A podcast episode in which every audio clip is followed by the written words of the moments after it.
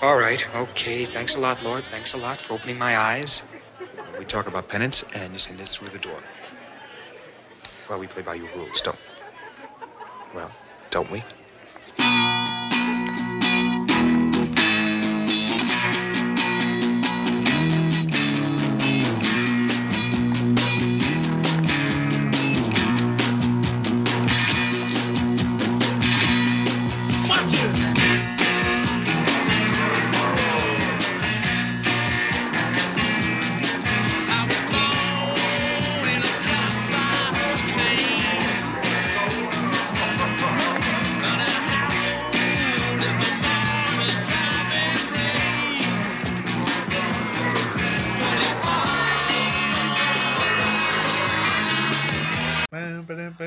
But yeah, I love. Uh, oh no! That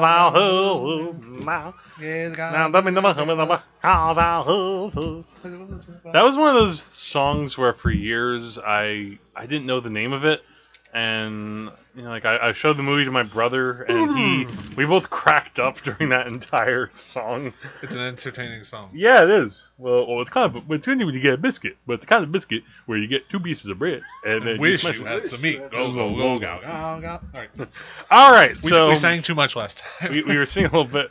Yes. Well, it's hard not to sing though when talking about the first movie that Andrew will be talking about, which uh, is a film that I've been waiting for him to watch for quite a while now. And now that we come to the end of the nineteen seventy-three series, which I, you know, I didn't mean to make them all nineteen seventy-three movies. It's just nineteen seventy-three is a really good year for American movies. And I've been apparently been avoiding that year like the plague. So exactly. God, seventy-three, get out of here with your American Graffiti and your Badlands. Yeah, and now it. we get the now we, we, we got the Graffiti, we got the Badlands. Now we come to that line that was it was because of a Raymond Chandler quote. Down right. These mean streets, a man must go. All which right. is uh, that's a line my father-in-law likes to say. And now I'm going to time you. And all um, right, so Mean Streets, directed by Martin Scorsese, the one and only. Yeah. Uh, seeing this, I now am firmly in the belief that Harvey Keitel has never been young. What do you mean? He's he, not young in this movie. Yeah, but I mean, like, he looks old all hmm. the time. He oh, just yeah? has that kind of face. He's kind of like Peter Cushing. Interesting. He's, yeah. Because like, of the cheekbones. Even, maybe it's he the has, cheekbones. He has kind of high cheekbones, doesn't he? Maybe it's, maybe it's in the cheeks or something, but he always seems like he's at least thirty-five years old to me. Yeah. You know, even if he, if there was like a whole movie of him when he was ten, he would probably look like he was forty. But yeah, this uh, well, we get this, this is movie Harvey is Keitel, Harvey Keitel, and as uh, Charlie, Charlie. Yes, and I had it written down here. I knew. Uh, they only mention his name like a, a few dozen times. Right. Uh, who's a mobster? In a well, Scorsese movie. He, here's the thing about it. He is and he isn't. He's kind of trying to, he's trying to get somewhere in this neighborhood, but it's run by mob, it's people in the mob. But I his don't know, uncle he, is a... He, he's somebody who has certain connections, we could say. Yeah. I felt like he's not a mobster in the way that Henry Hill is a mobster in Goodfellas. He's not somebody who carries around a gun and will beat your ass if you like disrespect like his woman or something. He's somebody who wants an actual respectable business. Like his his main his main goal in the movie, you know, as as loose and episodic as Mean Streets is, he does have a clear goal. He wants to get this restaurant that his uncle is going to give him. Now, granted, he's not getting the restaurant in the way of like how yeah, people usually do. Yeah, but the restaurant do. was such a minor part of this plot. That, I guess so. That. Uh, I mean, I, I almost forgot about it several times. But uh, the main thing really is about... It's this world. It, it, yeah, it's the movie is about the world that he lives in. Which and, is Little Italy. In it. Uh, there's, there is Charlie, of course, played by Harvey Keitel. There's uh, Tony, who's a bar owner, one of his yes. friends. Yeah, he, who Michael, used to be who's just this all-around shady guy. who He does a lot of business deals with people who... You know, he does a lot of deals with... It seems like he does... He did a, there's one scene with where he does a deal with a junkie, and you kind of see how pathetic he is, right. Where, like, he tries to do his deal, oh, it's like... And when he scams those... those yeah, that's why I meant fireworks. Yeah, it's like... He, and the first time we see him in the movie, he tries to do a deal with this guy, he's like, I can't use these things. I ordered, you know, he thinks lenses. He's buying camera lenses and he's get, just getting adapters. Yeah, but they're all overshadowed by Johnny Boy, who's just insane, played by Robert De Niro. The movie that basically launched Robert De Niro's career. Yeah, and was, he seems young. Yeah, I would believe which he. Is interesting because he's not that much younger than Harvey Keitel. He's maybe like a few years younger. It's the cheekbones. I think that's it. Um, and Johnny Boy, what he, what's wrong with him is basically everything. Yeah, he's like a guy who owes money to everybody in the neighborhood, uh, and he. Uh, but, but Charlie ch- takes him on mainly as kind of a way of punishing himself because Charlie has this intense guilt about. Well, he fi- well he is friends with. With Johnny too. It's a weird thing. I really thing. don't think that they would be friends though, unless he was really trying to help him out with something. Because mm. Johnny Johnny Boy is if, when we first see him, he blows up a mailbox. Yeah, yeah, that's right.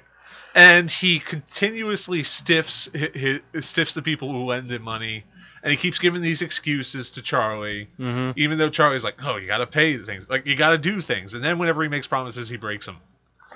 Well, I don't know, though, because I, f- I kind of felt like they've been friends for a really long time. I didn't get that feeling. Really? I always felt like... Like, now, granted, he, he treats Johnny Boy like... I got more of, like, maybe if not friends, and there's a little bit more of, like, an older brother, younger brother thing I got. I never got that. Really? I always felt like it was he was trying to men- to le- mentor him, or at least look out for him hmm. and help him.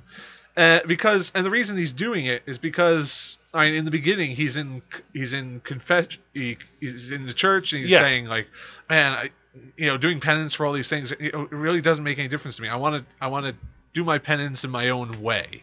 Mm. And Johnny Boy is his penance. Interesting. That's uh, he's trying to help this this guy who is clearly he's kind of lost. Yeah, like he you know, and he's somebody who. When you think about the the typical Italian street guy who just does not give a damn, you know, that's Johnny Boy. Yeah. You know, he... he but, you know, unlike Joe Pesci in Goodfellas, Johnny Boy has no sense about anything. No, it's no. Not even, it's not even due to, like, having a bad temper or anything or having too much to prove. He, Johnny Boy is just... He's like a sociopathic. Wild animal. Yeah, he, he's somebody who... He's like a stray dog. Loose and... Yeah, and yeah, but the thing, the weird thing about him is that he is functional up to a point. Like he, like the thing that I always remember, and I rewatched uh, some scenes from the movie where when they first go into the back room, like you know, and first of all, we should talk about when Johnny Boy enters the bar, which might be one of the greatest entrances in all movies for me. You know, because he Jack, checks his pants. Well, well, no, well that happens, but then Jumpin' Jack Flash comes up on the jukebox. And there's that shot that pulls up to Harvey Keitel where right. he's like, oh, fuck. And like, Har- and Robert De Niro has two women on each arm. Yeah. And it's in slow motion. And he's like, yeah, how's it going? And yeah. and Charlie's like, no, no, let's go back. Let's go in the back. And and then Robert De Niro gives this long speech about how he lost the money that he was supposed to pay Michael. Right. And it's a really it's impressive all... speech. It's all it's all bullshit. But yeah. it's a very... You see how this guy, he has some kind of street intelligence, but he's not. In, he cannot function in the real world. That's the problem. I don't. It, would you think say that he, he has some street smarts? I don't or maybe think he's so because at way? the end of the film, he just tells off the guy who he owes the most money to. He calls him a jerk. Oh no! By that point, yeah, expect- no. By that point, he's totally screwed. Yeah. But um, no, he doesn't. He doesn't have any streets. He doesn't even have street smarts. Everybody in his neighborhood knows that he's just he he he's crazy. Yeah. Everybody calls him crazy. Uh, yeah, even his cousin too. Even she's on like, the streets, he's in. He has no survival skills because he owes money to everybody. He doesn't know how to. He doesn't know how to dodge. He's reliant on Charlie. Basically for everything. Charlie keeps giving him money. And in a way, he's maybe just playing Charlie just to get money and to keep all the all the sharks yeah. at bay. No, no, that that I definitely agree with. Like, he definitely manipulates Charlie but, but he to, to even, the breaking point. Right, but he doesn't even recognize that when he's being helped and when... Yeah, that that's the weird... He's a true sociopath. Yeah.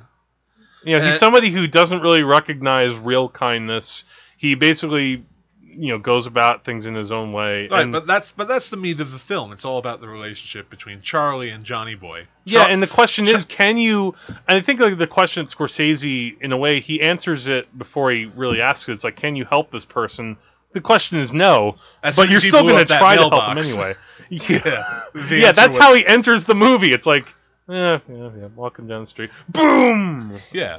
Um. So, yeah, De Niro...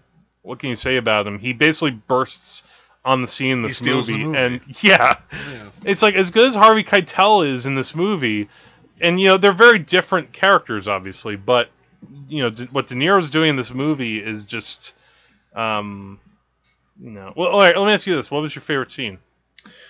Well, I think the scene that I always that I think about whenever I go back is the fight in the pool hall. And then when the police come and they try, and yeah. they have to pay him off, mm-hmm.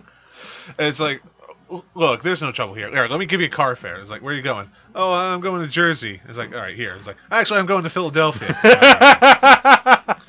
the police leave, and it's like, man, it's, for these cops, every day is Christmas. Mm-hmm. yeah, they give you just those that little hint of what this neighborhood is like. That you know, this these kind of fights probably happen, you know, more often than not. Yeah. Um, here's the thing. Uh, here's another thing that keeps popping up. Uh, Charlie keeps sticking his hand in, in fires. Yeah. Well, you know what that yeah. reminds me of? Mm. It reminds me of Lawrence of Arabia. Mm, Do you remember that scene, the scene with Peter O'Toole? And yeah, the match? Right before he blows out the match, he puts the match to his finger and he says, "The trick is not minding." The trick is not minding that it hurts. Yeah. um, All right, but that, but yeah. but Charlie keeps sticking his hand in, in the fire. Basically, I he, he mentions in, in like in the church, he's like, uh, uh, "This is what hell is. It's it's the flame of a match, only a thousand times worse." Yeah. And you know, he just keeps putting his hand in the fire. It keeps hurting him, and he has to pull back. And and it's kind of a, a metaphor for his relation with John, relationship with Johnny Boy. Yeah. Every yeah, time, every time he tries to help him out, he just keeps getting hurt more and more. Mm-hmm. Yeah. So you think Charlie is Charlie too? He's the problem. The, the conflict in the movie, in a way, it's not just Johnny or Michael. It's also what if you're too good a person? Well, no, it's in a way. It's, it's about Charlie's guilt. Mm-hmm. I mean, he's guilty possibly because he's having an affair with, with Johnny Boy's cousin. Well, that's it, too. Uh, you know, he wasn't supposed to get involved in the first place. He's just supposed to watch her. And also, uh, you know, in his general lifestyle, he he is... reckless. Yeah. But... Do you, you know, think... Not, I, I have to wonder... as reckless as Johnny Boy No, is. But maybe he sees, like, you know, he knows that he's a little bit reckless. He's... He tries to pal around with Johnny. There's like a little moment where, um, like, there's a big, there's a shooting that happens in the bar. And by the way, you know who plays the drunken guy who got shot, right? Keith, uh, David Carradine. David fucking Carradine, man. At the end of that scene, David Carradine, he gets, he's probably shot like five times. He's. he's I love that. He keeps getting shot and he keeps drunk. going after the guy. And and he stumbles out of that bar. It's like, yep, just another day in the life of David Carradine. But that was a uh, that was Robert but right Carradine. after but right after that scene happens, they like Charlie and Johnny have kind of like a fight with each other with trash cans. There's like a little moment where they do something. They're, they're like playing that. around. Yeah, they're playing around. Like there are little moments like that in the movie where okay, yeah, if Charlie was just looking out for Johnny Boy, he wouldn't mess around like that. You know, it, it's a weird thing where I I don't know maybe I read into it wrong when I watched the movie so many yes, times. Yes, you did, but. Okay. Every time you read into it wrong. No, the Catholic part of the movie, though, is very prevalent in this yeah. movie. This is like... This it's is so f- Catholic, it's it's a cardinal. Yeah. So, what is your favorite scene from this movie? You've mm. seen it a ton of times. What yeah, do you like a number of times. Um, I don't know. God, there are, there are so many to pick from. I should say this isn't even my favorite Scorsese movie, but it is... You know, because it's the one that you could tell he made something that... All right, this is my calling card. And I'm gonna get in the world here. Um, uh, it's uh, probably if not that opening bar scene, then maybe the scene, the second, the second bar scene where like I always go back to the scene where the guy who's uh, he's either going or coming from Vietnam, and oh, he's yeah. getting like that party. And then he just completely flips out at one point yeah. and tries to take a girl, and That to me is like one of my favorite scenes in the movie. And then it quiets down a little bit. Like he bring like Charlie brings this girl into the back to, you know, like I guess she either got knocked out or she fell asleep. Right. Am I confusing? She was the girl that they were fighting about. Yeah, and then he brings her into the back and kind of lays her on the potato sack. And um, you know what's another scene I really love? Um, there's that one moment where Tony brings the guys into the back room, and he has a. It's either a tiger or a lion. Yeah, and I, I just I forgot about that until now. And you know he he's like he goes in the cage with him. And he's just, like, petting him. He opens the cage, and everybody everyone runs jump, back. runs back and stands on the couches. Well, Johnny, I think, runs all the way to the back. He's, you know. Crazy, but not that crazy. Yeah. He, another animal can sense an animal in the room. And yet, Tony, like, that moment is, like, really tender. Because Tony's like, oh, you're such a cute little animal. You're so... It's like, whoa, what the hell is this movie? It's like we suddenly slowed down for this moment right here. You know what's another thing I noticed in that scene during the, the, the party at the bar? H- Harvey Keitel, like, they're playing the song Rubber Biscuit. Of course. And the camera's focused on him, a lot like in uh, Requiem for a Dream. Yeah, well, the technique they do for that was that they literally strap the camera to the chest of the actor. So that the camera is facing the guy and it follows him around. Right. So that it gives it a completely woozy feeling. I love that in movies. Oh, yeah. It's. I think this was the first movie. Was it the first time that's happened, do you think, in a movie? Uh, I haven't seen it in any other movies, really. Snoring cam, what is it called? Snoring cam? Snoring cam. It's in Pie. But... Right. Okay. Well, we're talking about that this is nineteen seventy-three when the oh, Mean Streets comes out. This definitely came before it. Okay, yes. I don't know. Um, so, final thoughts. What, what do you think of this movie? It's a really, it, it's a really good film about an entire world. Yeah, it's a it's powerful about the movie. World of Little Italy, that freaking band that's all over the place. Yes. And, well, it's the uh, San Gennaro festival, and also great, uh, great music. The needle oh, drop. God. Yes. Uh, you know, again, like, and you know, it remi- just reminds me of American Graffiti. Yeah, only a, kind of a little bit of a different music. This is a little bit more like doo-wop. Uh, you know, you have like those do do do, but same music of the same era. Uh, great. Yep, Martin scores easy. Yeah. As Beavis and Butthead made that joke, and I just had to steal it. It's Martin scores easy. yeah, yeah. Martin scores easy. Yeah. All right. So again, in our tradition of crazy non sequiturs. Yeah. By direction of the President of the United States, stay in your homes. I repeat. Stay in your homes. Your personal safety, the safety of the entire city, depends upon your full cooperation with the military authorities. Yes, cities, nations, even civilization itself, threatened with annihilation. Because in one moment of history-making violence, nature, mad, rampant, wrought its most awesome creation.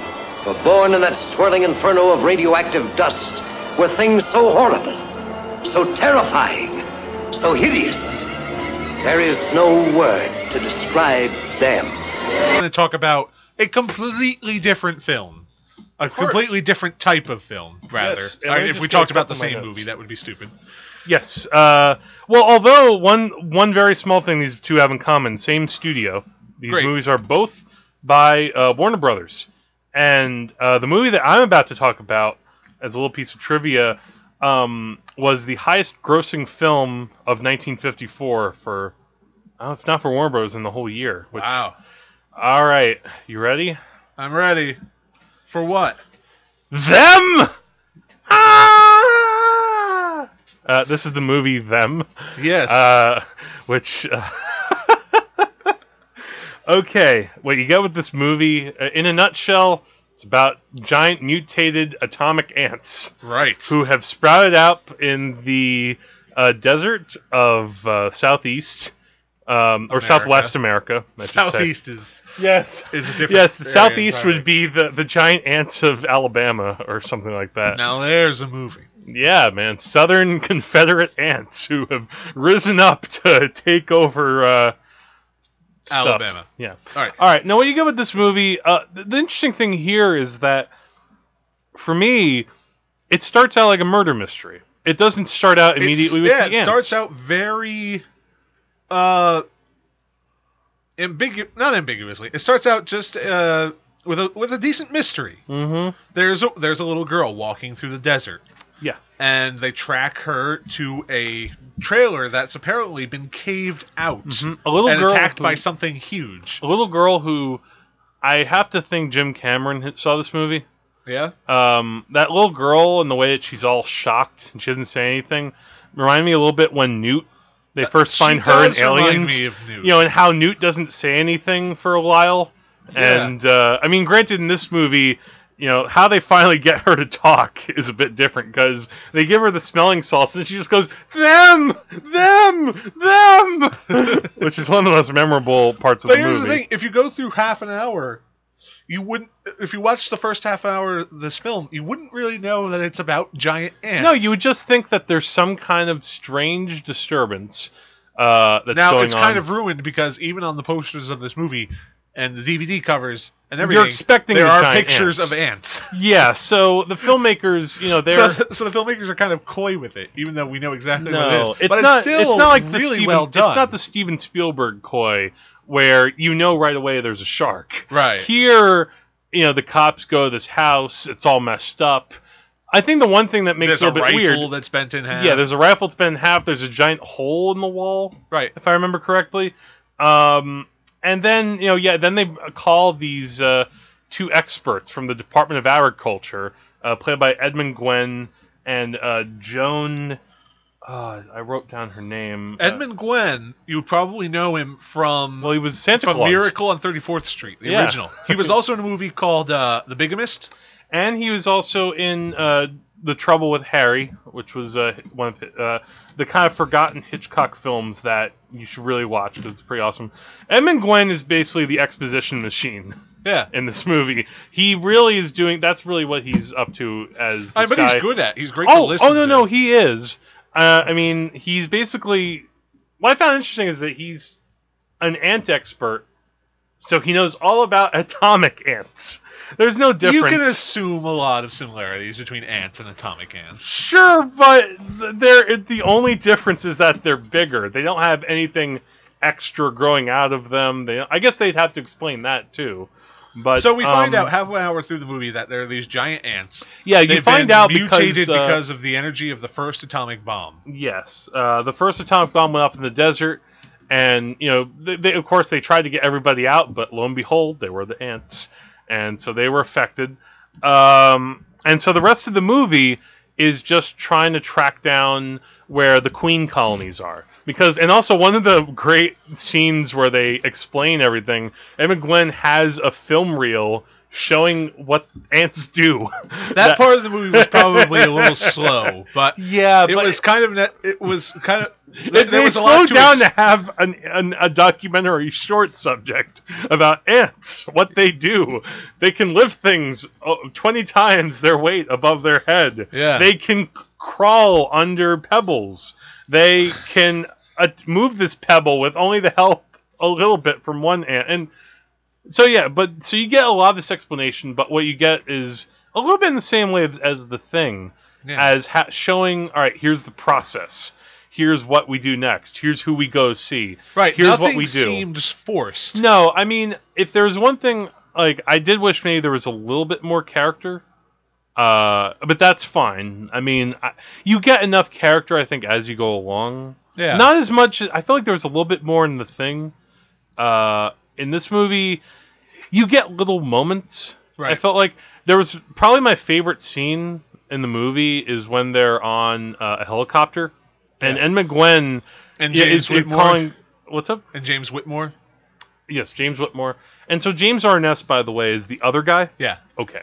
I figured that because he was the tallest. Okay. And I remember The Thing being pretty tall. Well, you also remember James Whitmore from The Shawshank Redemption. I do remember James Whitmore from... I'm glad you brought that up. Uh, what was his character's name, though? Brooks. Brooks. Brooks was here. Yeah. And Red was also. Um, but, uh, you know, Edmund Gwenn, Edmund Gwenn has to call his daughter on another helicopter.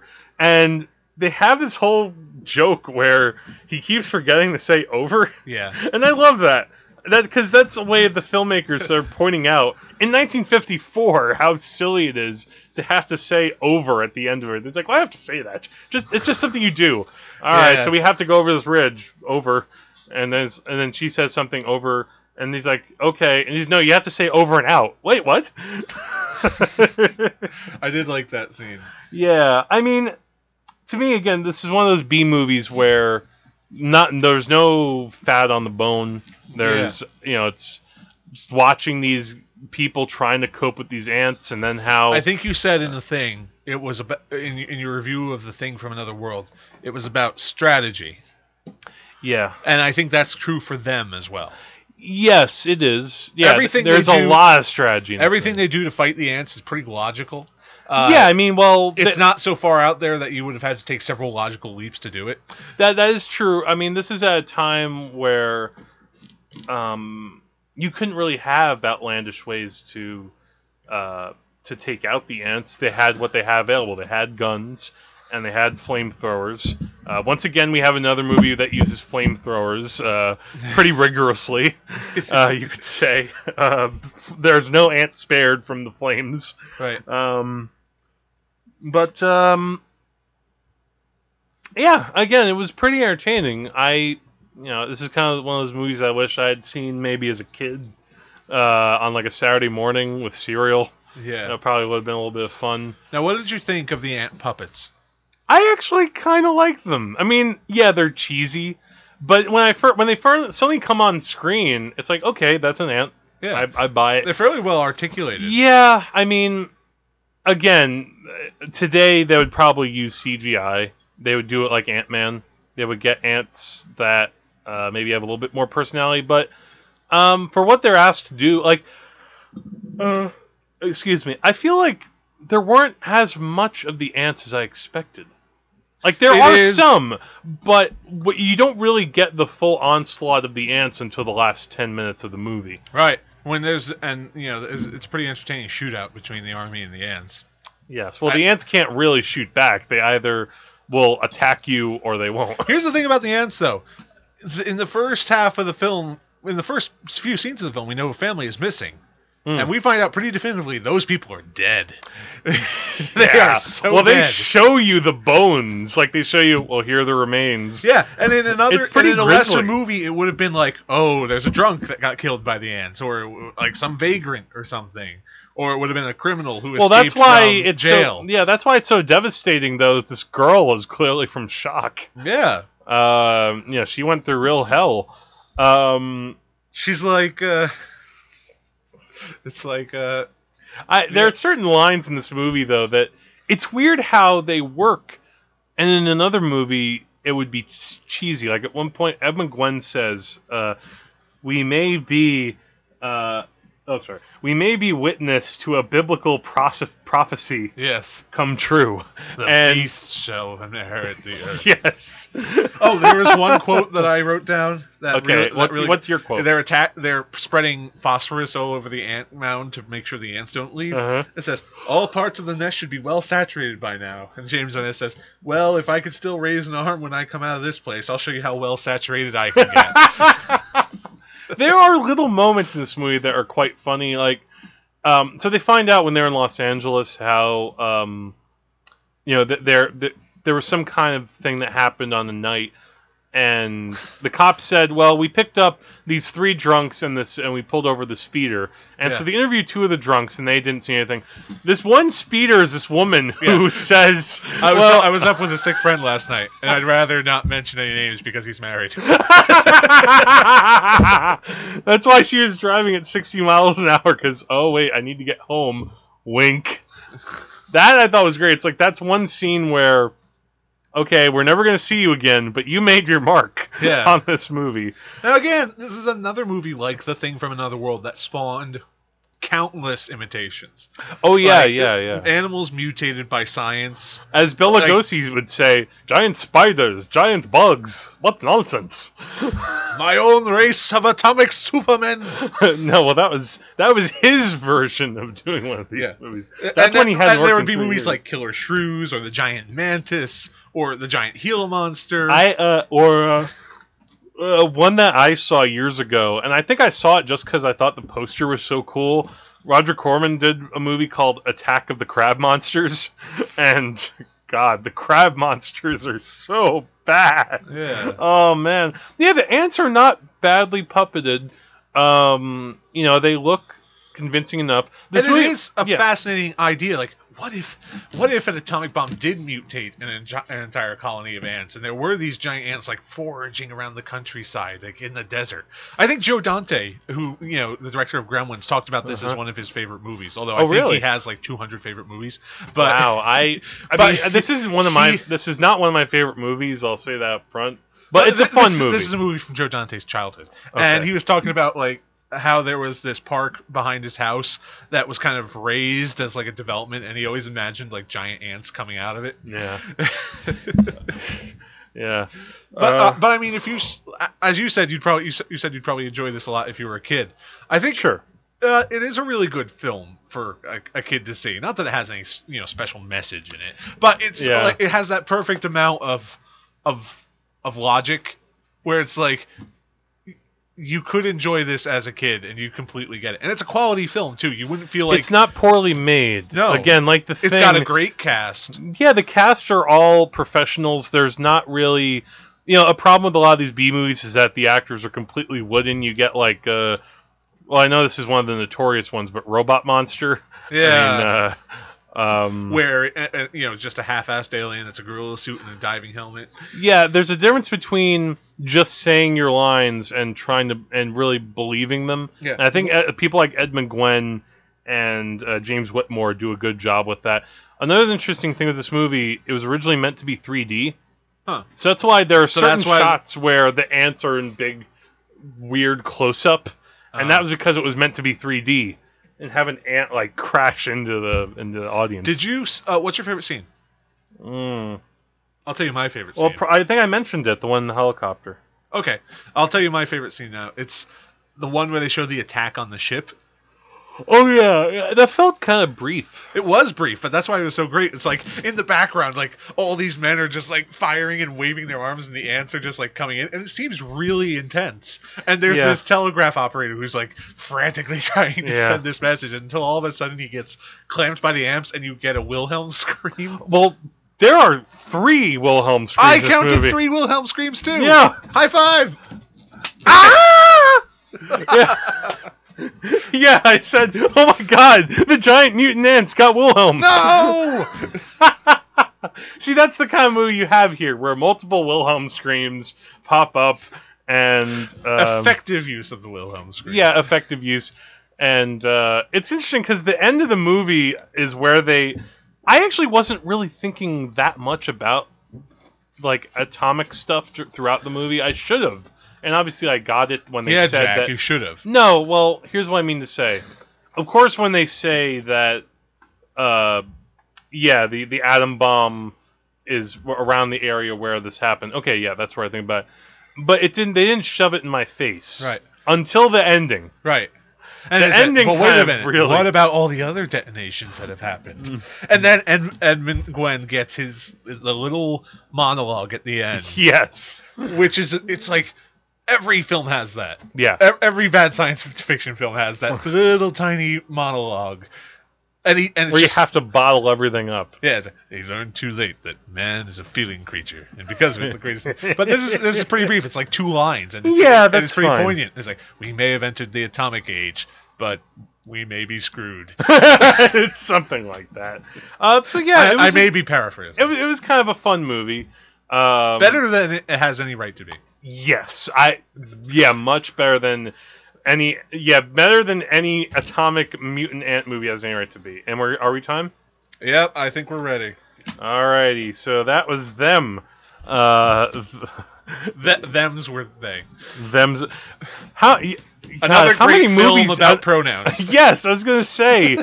You know, I mean, you have it, you have they. Um, her. Well, her, oh yeah, thank you. Her, you don't. I don't know if you have he. You have He-Man. He-Man. Well, He-Man is there. That's it. You don't really have I. I, Claudius. A, okay, well, I. I, the jury. But I, I but Claudius uh, is a name. I, um... I, Robot. iRobot. There we go. iRobot. I, we. We the people. Okay. No, well, we that's the, not a movie. We the we the we the we, we will be blood. No. All right, let's give up. All right, and um, when we come back, uh, we're going to talk about this guy who, uh, you know, he he's made a few movies, and uh, you know, a few of them have been pretty good. And he has great eyebrows. Oh my God! Have you seen his American eyebrows? Have you seen his American Express commercials? They're so funny.